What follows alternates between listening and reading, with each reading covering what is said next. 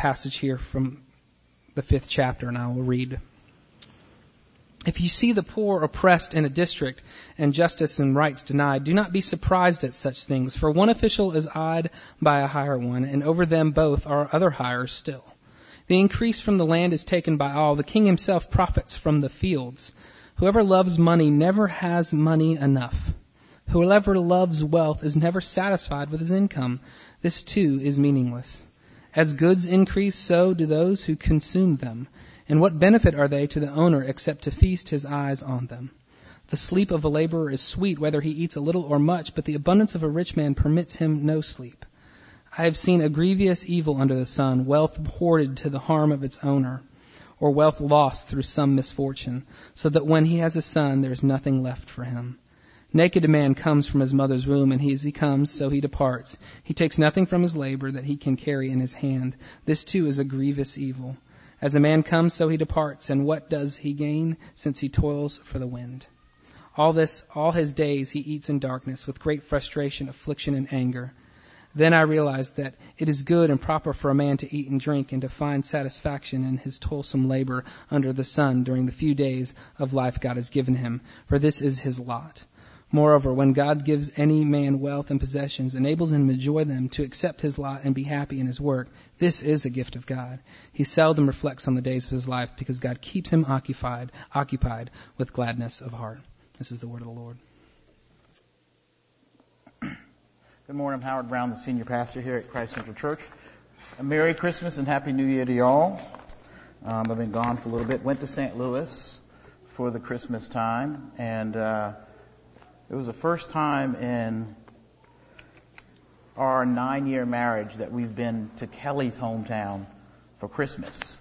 And uh, it was a lot of fun being in St. Louis. I spent four years there when I was in seminary, and um, I know some of the thoughts we have when we come back after Christmas.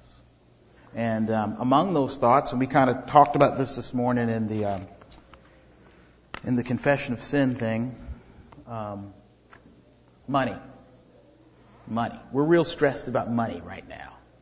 Most of us, many of us, partly because of Christmas time. Um, we're going to begin an eight, I mean, a four week series on giving and money in the church. And because I know as soon as I mention money, and I've done it with a couple of you just to test it to see whether it work, we're going to do a money series. Oh no. Oh man. And, and, and church and giving, uh, some of y'all are ready to, uh, to jump ship to the next lifeboat. But realize this, when you get to that lifeboat, I would have already been there waiting for you because uh, I don't like talking about money and giving, and uh, so uh, when we begin this uh, this topic in Ecclesiastes, a wisdom book, um, which which oddly enough does not tell us how much or how we should actually give. Um, I'm going to let you know that this is a journey you and I are going on together.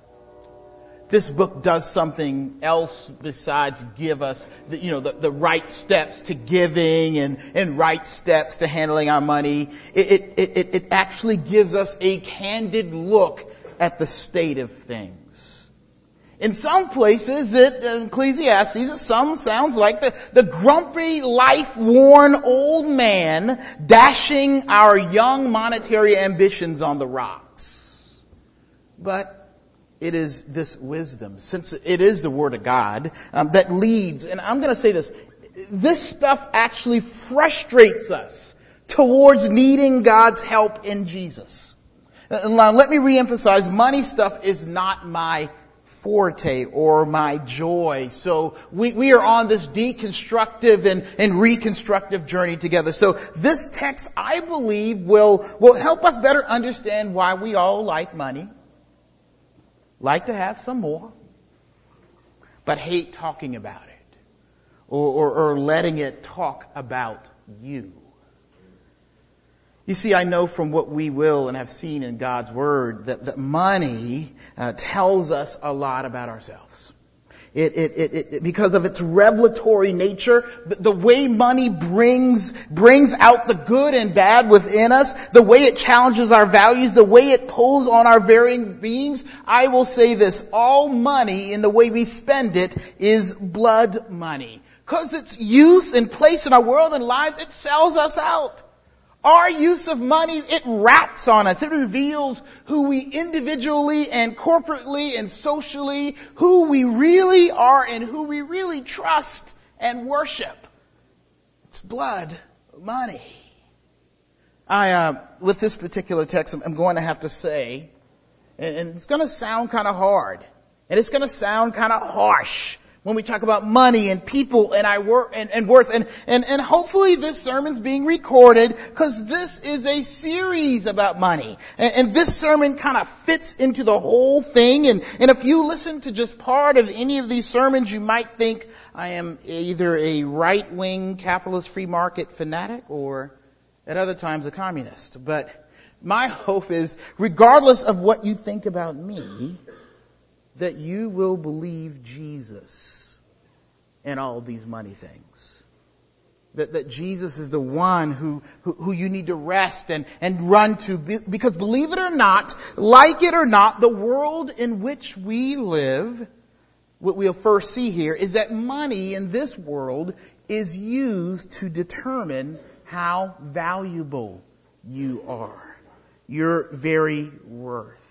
The writer hits us almost with a, a cynical line here in verse 8 uh, of chapter 5. If you see the poor oppressed in a, in a district and justice and rights denied, do not be surprised at such things.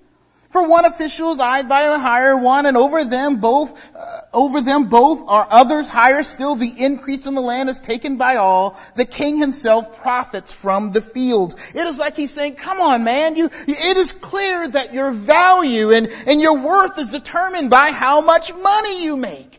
And, and I would add this observation. Sometimes the money you make is determined by your value in the society. That's the idea that the king is at the top of this pyramid, even though he's the furthest from doing the work in the fields. And the writer is basically, is saying that basic dignity items like, like justice and rights and are denied wrongly to those who don't have as much money. Why? Because they are not as valuable as those who have more than them. There is this oppression, this weight on people because there is someone above them who is considered better, and in most cases it's a higher pay scale. We used to have this, um, well not we, it happened to me, because I, don't play these games. But when I got to Clemson, the band, they had this game. They would say banana. And then someone would say banana who? Then they'd say banana Howard. And then they would grab your trumpet and take it from you. And I'm like, what's going on? And all of a sudden, as many people who heard banana would come and pile on top of you. This big giant, I mean, well, I was on the very bottom. I don't know why they wanted to banana me. Do y'all, can y'all figure? I'm in pretty, I was talking or something. I, I don't know what happened. But it's this, this thing where they push one person on the ground and it boom, boom, boom, and all the upperclassmen pile on top of you and you're at the bottom. And it's like, hey man, you're in. Yeah, right. But in our society, there is a bananing of all those who make less. And oppression, oppression, and oppression on one on top of the other. Because the one on the very bottom is the freshman. The one on the very bottom is the one who doesn't make as much. Now let's be honest here, because because I'm not a proponent, of course, for injustice to the poor, but look at your paycheck. Ecclesiastes is saying in this fallen world, that's your value to the community and to your world. To the company you work for. Uh, and I can't tell since I don't know what you make or I don't know what the going rate for your services of someone like you and I don't know how good you are, whether that's a fair or unfair wage. But here is something hard to hear, but true. Money is an outer working, a, a product of your person. It comes from the use of your personally most valuable resource. It is you. It comes from, I mean, look at the zeros on that check or the lack of zeros on that check. That's you. That's your dignity. That's your honor. That's your blood. That's your sweat and labor and school and student loans in the amount line. It can be depressing or liberating. But that the smallest box on the check all the way to the right, y'all know what I'm talking about. That's you. That's what you do. That's your effort. That's what your physical body is reduced. Or, or, worth, at least in the minds of someone else above you. And again, if you don't believe this is true, like the writer of this book has, has, has done, I mean, take a step back. Without the frills of some happy-go-lucky Rocky Six, oh child, things are gonna get a little brighter facade, and you will see in great despair what the writer saw after he took the blinders off. People are treated according to their worth. And in economic society, that treatment is based, that worth is based on how much they make. Or valuable to those who make the money. The poorer you are, the worse you'll be treated. If you don't believe me, apart from some revitalization plan for the coming gentrification, or the appeasement of some government promised program quota, or money that must be spent, look at the Walmart on Central Avenue, y'all. Mm-hmm and then go to the one on Sardis Road. Now, you know, okay, given that, that one on Sardis Road is a little newer. But apart from the newness of it, I see something old be treated better than the one on Wall, on the Central Avenue. I mean, it is the most ridiculous setup I've ever seen. And I look at it and the folk who live close to the city, th- those gentrifiers of us, we go to Target. Why? Because we don't want to be treated like that. And the folk who can't afford to drive all the way down to Target, who can walk in distance, that's what you get. Why in my neighborhood, one of the fragile ones in Charlotte, does it take 20 minutes while when I lived in the wealthier area, it took less for the police to get there? I mean, my taxes pay for the police too. You know, I heard the song by Public Enemy a while back. Back 911 is a joke, and I thought it was a real funny, kind of surreal song because I was listening to it while I'm living in my hip hop culture and the safety of my one digit address suburban existence. And now it is a grim reality in the ghetto. 911. They'll be there in 20 or 30 minutes, sir. I didn't order a pizza.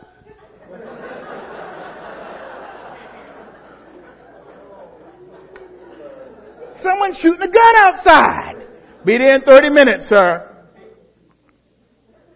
And you know, it's funny, if you are privileged and don't like to look at this stuff, and this is why I'm just gonna dig some stuff up. This sermon is designed to frustrate you a little bit and make you go and think, man, if I'm not like that, yeah, you are a little bit, okay? Everybody needs to be frustrated. And if you are privileged, you let stuff come out your mouths like, well, those poor folk don't know how to care for money.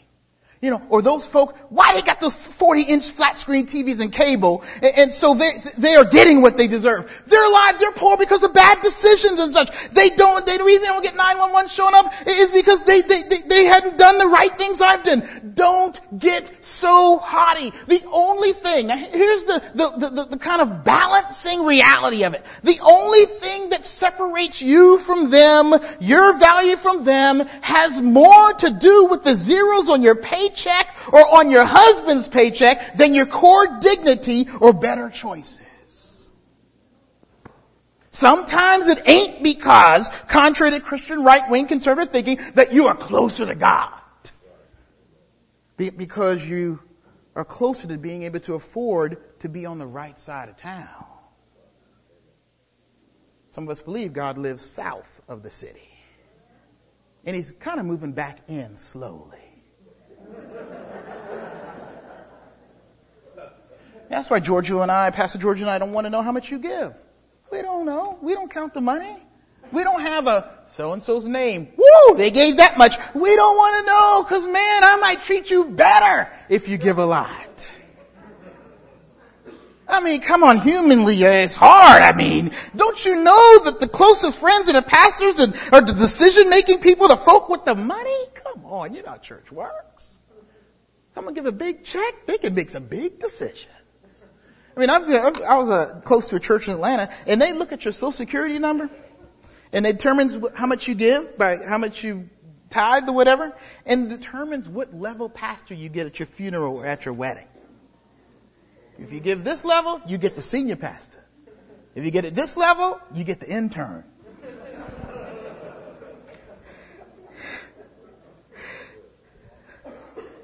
The writer is saying clean and clearly in this world, in this fallen world, it seems like money talks and everything else walks.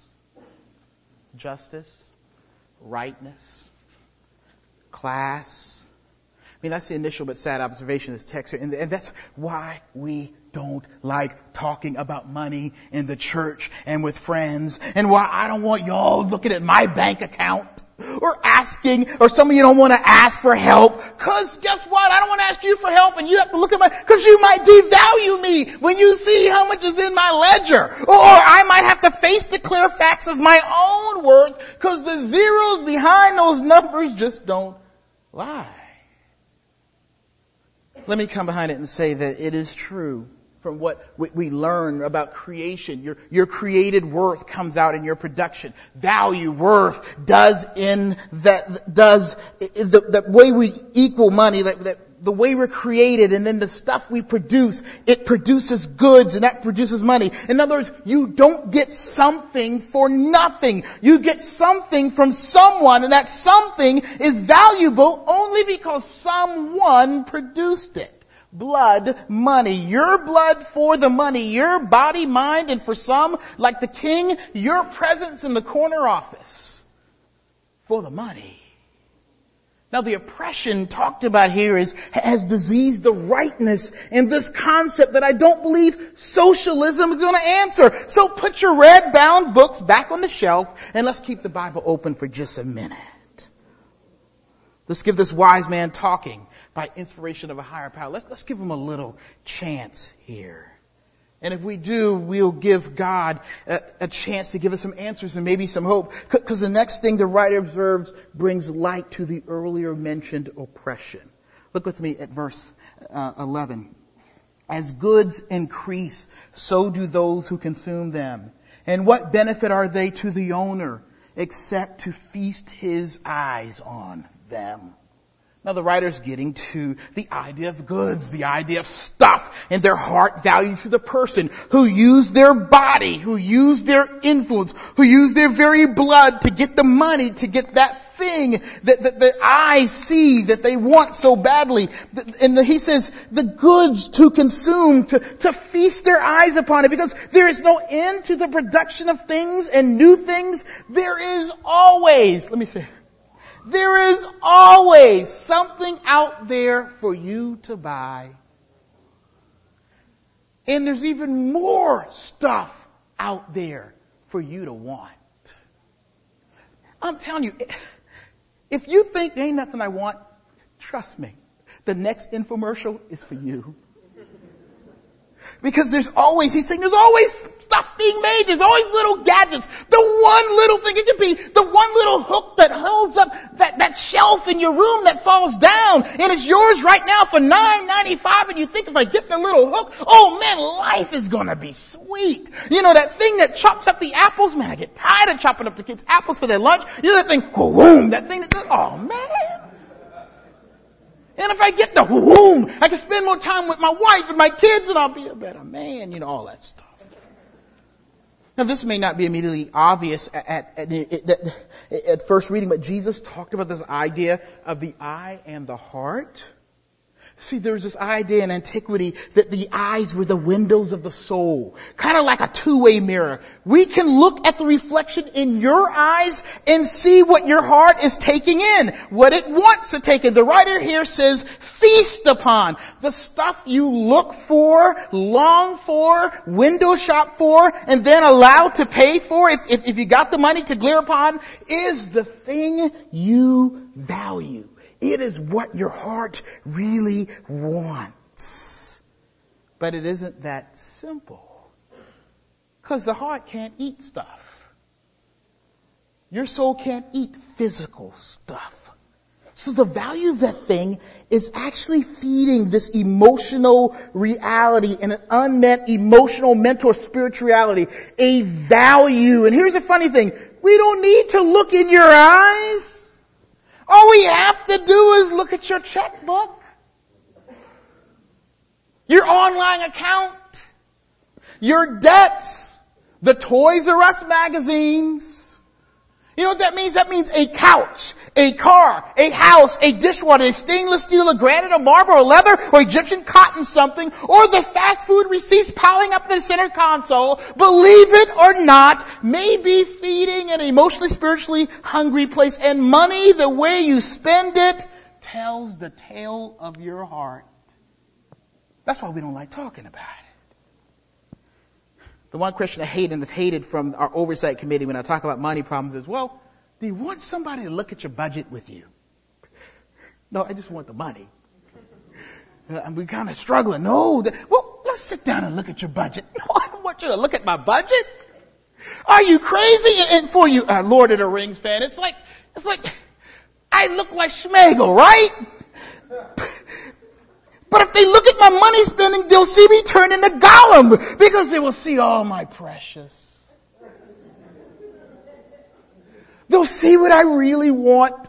You look at my checkbook and my accounts and my spending, you'll see all my fickle heart really wants, and, and, they will see my folly, my fallenness, my sin, and I don't want that, you don't really want that, but guess what?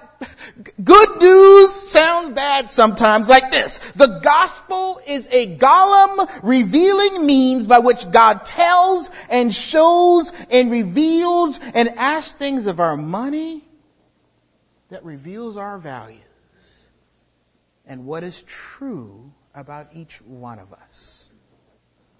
Somewhere in the ledger of our spending, there is something you and I are ashamed that we value. Because we know we're sinning in valuing it. Now, for you bobos out there, you bohemian bourgeoisie, gentrifying new liberal southern Christian folk, I know you have a good story. A good bleeding heart liberal story behind every luxury that makes excuses for why you have so much or such an expensive thing. You know, again, this little game of humble wealth and spending and aw shucks with the soft voice. This, again, Christian Southern liberal, we ain't South Charlotte Gucciite stuff. It's nice sounding, but even you should not overlook things like the amount of savings in the amount, the amount of granite, the amount of polished hardwood, the money you spend to your, to get your kid in the right neighborhood to go to the right school, the amount of stocks and bonds and high-end van that's really safe, or it will last, or I got a good deal, or I could have gotten the top of the line Viking range with the stainless steel on four sides, but guess what? Oh, praise God, I got it only on three sides. Or you know, I really love the city. It's not about real estate or those other homes or, or, or it's just, it's a family thing. Man, please. That granite, that stainless steel, them nice redone hardwood floors, you ain't fooling me. It adds up at the bank. You got bank. You don't want to hear that.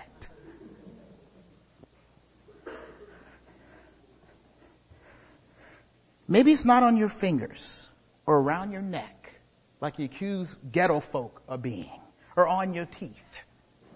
But something is in your world that says, look at my heart's value.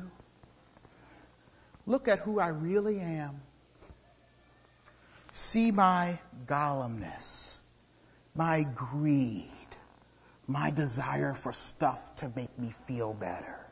You know, it's funny. It's, it's, it's interesting how the classes work together because when folk go down to like Belmont to fix up homes or work for Habitat for Humanity or, or do any other kind of things, you know, again, here it comes.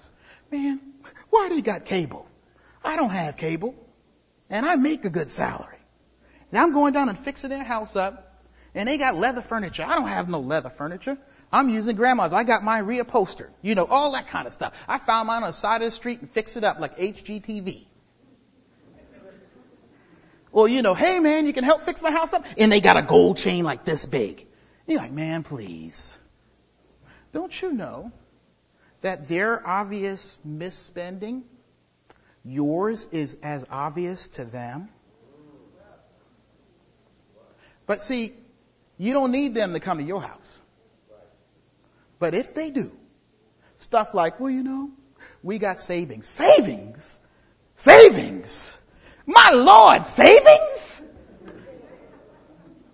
Or it's five o'clock, where your husband? He at work. What?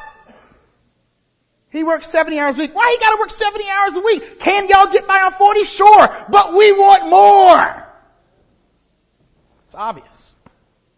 Folk come to y'all, y'all go to them, whatever, back and forth. It's obvious.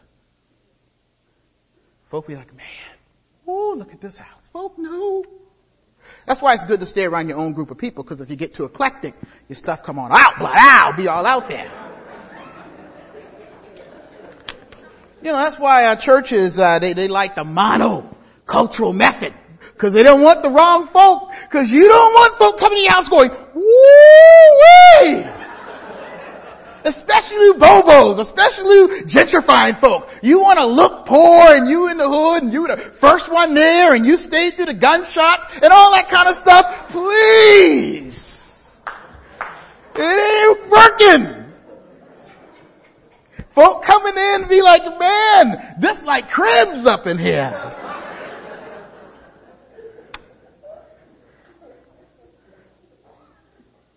But you know, you got an excuse because you, you got stuff that will last a long time.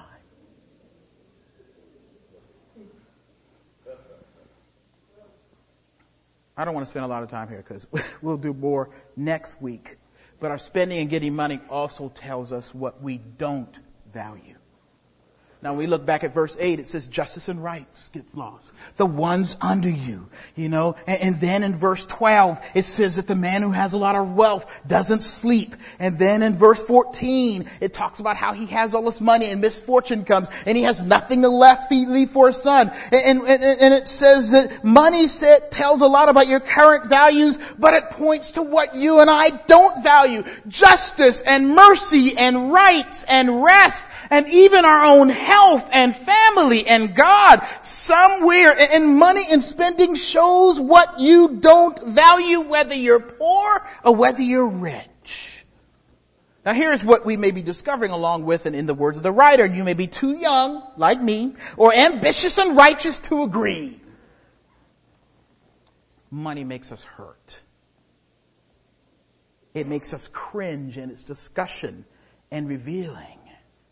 And I'm telling you, when we talk about all that stuff we just talked about, I know, cause I got a little analytical mind. Man, I hear that stuff and I'm trying to justify it in my mind. Well, you know, he's not really talking about me. And you got, you got the stories, man. You got, you got a volume on why you deserve to have all you got. You just, ugh, you know, and, and it goes crazy, but money does that. It's burdensome and that's why the writer says in, in verse 12, it, it does not give rest. It actually makes us suffer. Whether in its getting or keeping or giving or justifying why we got it, it hurts because we are trying to get ourselves. We're trying to keep ourselves. And we give, it's like giving yourself. It is like getting and keeping and giving blood that is slowly leaking away and you're trying to justify your very existence. Biggie Smalls, Notorious B.I.G., Big Poppa. I'm trying to give you all the names to see whether you know who I'm talking about. Junior Mafia. He has a song called More Money, More Trouble, and the chorus goes this way. I don't know what they want from me. It's like the more money we come across, the more problems we see. The more we talk about money, the more problems start coming out here. The writer says this is about getting, keeping, managing, and giving money, and I will lump it all together. If we, if we look at, at verse 10 here, it says whoever loves money never has money enough Whoever loves wealth is never satisfied with his income. This too is meaningless. In other words, it never feeds what is deep within, but you work to have it. And then in verse 12, like I mentioned before, it says that the man who, the man who works hard sleeps at night, but the man who has the money can't sleep at night. And then let's look at verse 13 through 17. It says, I saw, I see, I've seen a grievous evil under the sun, wealth hoarded to the harm of its owner, or wealth lost through some misfortune, so that when he has a son, there is nothing left for him. Naked a man comes from his mother womb, and as he comes, so he departs. He takes nothing from his labor that he can carry in his hand. This too is a grievous evil. As a man comes, so he departs. And what does he gain since he toils for the wind? All his days he eats in darkness with great frustration, affliction, and anger. Money comes, money goes. And it's laborsome and it's hard to get. It's lots of hours, lots of sacrifice, lots of, lots of failures, lots of empty promises, lots of driving past poor people in the neighborhood, hardening up on the way to the office so you don't have to think about it, lots of failures and friend firings and takeovers and layoffs, lots of ring and you know what else kissing to get to the top. Lots of prayers that say, God, you understand, I can get this thing. He will forgive me later, and I will make it right when I find, or a lot of this, when I finally get enough money, I'll give back to the community. And on and on and on, and nothing but more trouble. More kids who don't see their parents, or, or, or see them not come through on what they promised. More po- poor folk, more sleepless night, more cutting corners, and then you die. And your mad, alienated kid blows it all on 10 years of undergrad, or finding themselves when you would have settled, when they would have just settled on seeing you show up at five at least three times a week. Or your wife, for you men, who will outlive you probably. And when you die after hoarding all that money, she's gonna marry some guy who will take your insurance policy and buy that nice vacation and getaway that you were promising her each night as you slipped into bed at eight or nine. And you'll be left, some of you left with an empty bed. Because the person is trying to get what you want. Y- yes, granite and stainless steel and, and thin will go out of style and you will die and it's an empty life because someone you depended on went looking for gold in the mountains, took you and your life and your dreams and invested them into the bottom of someone's pyramid and you are the poor in this picture. You're always being shifted and moved around and used to keep the cycle going. You poor are the fiber, if you will, in the filet mignon society to be used to give relief to the rich's improper diet becoming simply the refuse of society's buffet. Now, if this is true, and this is the Word of God, thanks a lot, old man, for writing this. You know? Because it makes us have some choices. Let me tell you. You can forget it you can move on and eat and be merry because tomorrow you die. You never check your values. They just destroy the fun. Or receive what you can't buy and get. Re- re- here's the deal. Or you can get relief and rest from what the love of money, the stuff our hearts make our bodies bleed and suffer to have and pay for and long for. Now let's look at verse 18 quickly here. What it says. He says in verse, let's start, yeah, I hated all these things I had toiled for under the sun. Because, oh, you know what? Here I am. Verse 18. Then I realized that it is good and proper for a man to eat and drink and to find satisfaction in his toilsome labor under the, uh, under the sun during the few days of life God has given him. For this is his lot. Moreover, when God gives any man wealth and possessions and enables him to enjoy them, to accept his lot and be happy in his work, this is a gift of God. He seldom reflects on the days of his life because God keeps him occupied with gladness of heart. The use of money in the world says a lot of dead end things about ourselves. And, and the writer is saying that the end of the matter is this. We need relief.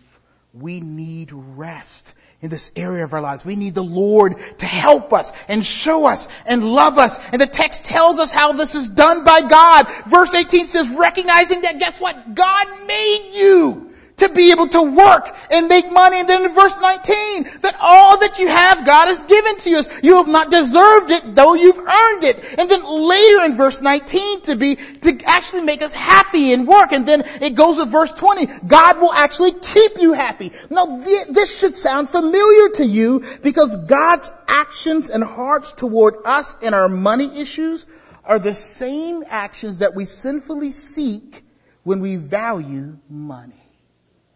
What am I saying?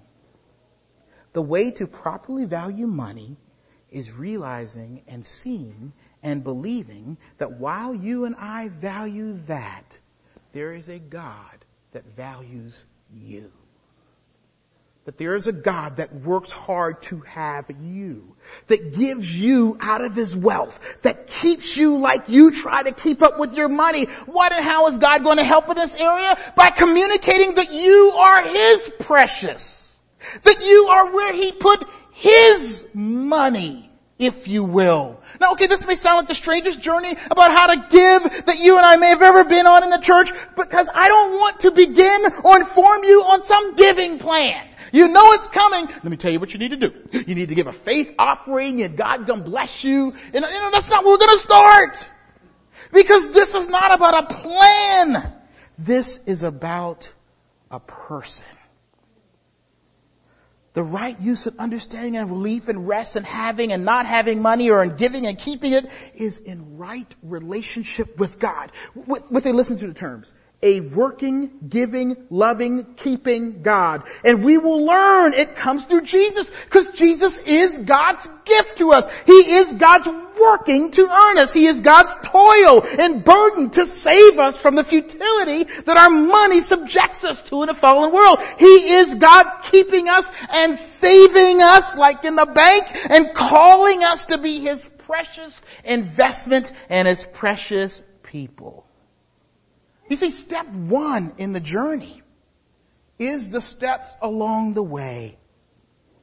In a world and a life and a heart like ours that realizes it is strained and broken and lost, it is a relationship with God and Jesus Christ where we are offered rest and relief with our money.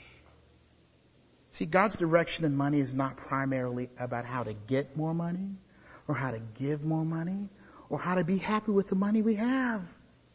But according to his gift, Jesus, that he is happy and content and overjoyed and able to keep, one in the keep, and has shown his gladness with buying and having each one of us by the blood of Jesus and we will better understand our world of money and giving only as we see and receive the glory of Jesus given for us.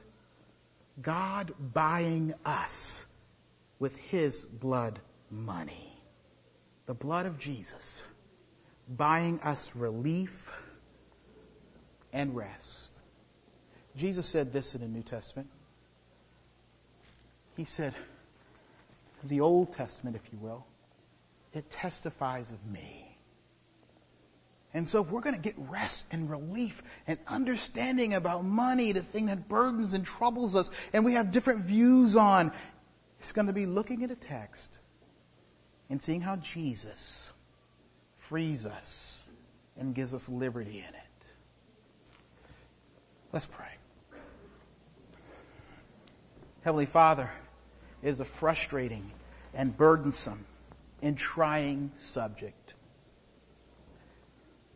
Oh, we want to be like that man who eats and drinks and enjoys all he has and works hard and, and enjoys even the things his money is able to buy him because, Lord, you give it to him as a gift.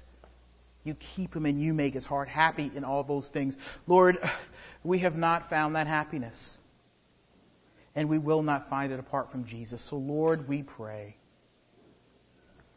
Turn our lives and our hearts to Christ, the one who bought us and keeps us and saves us and loves us as God's own precious. Convince us of that as we go through this journey of money and giving. This we pray in Jesus' name. Amen.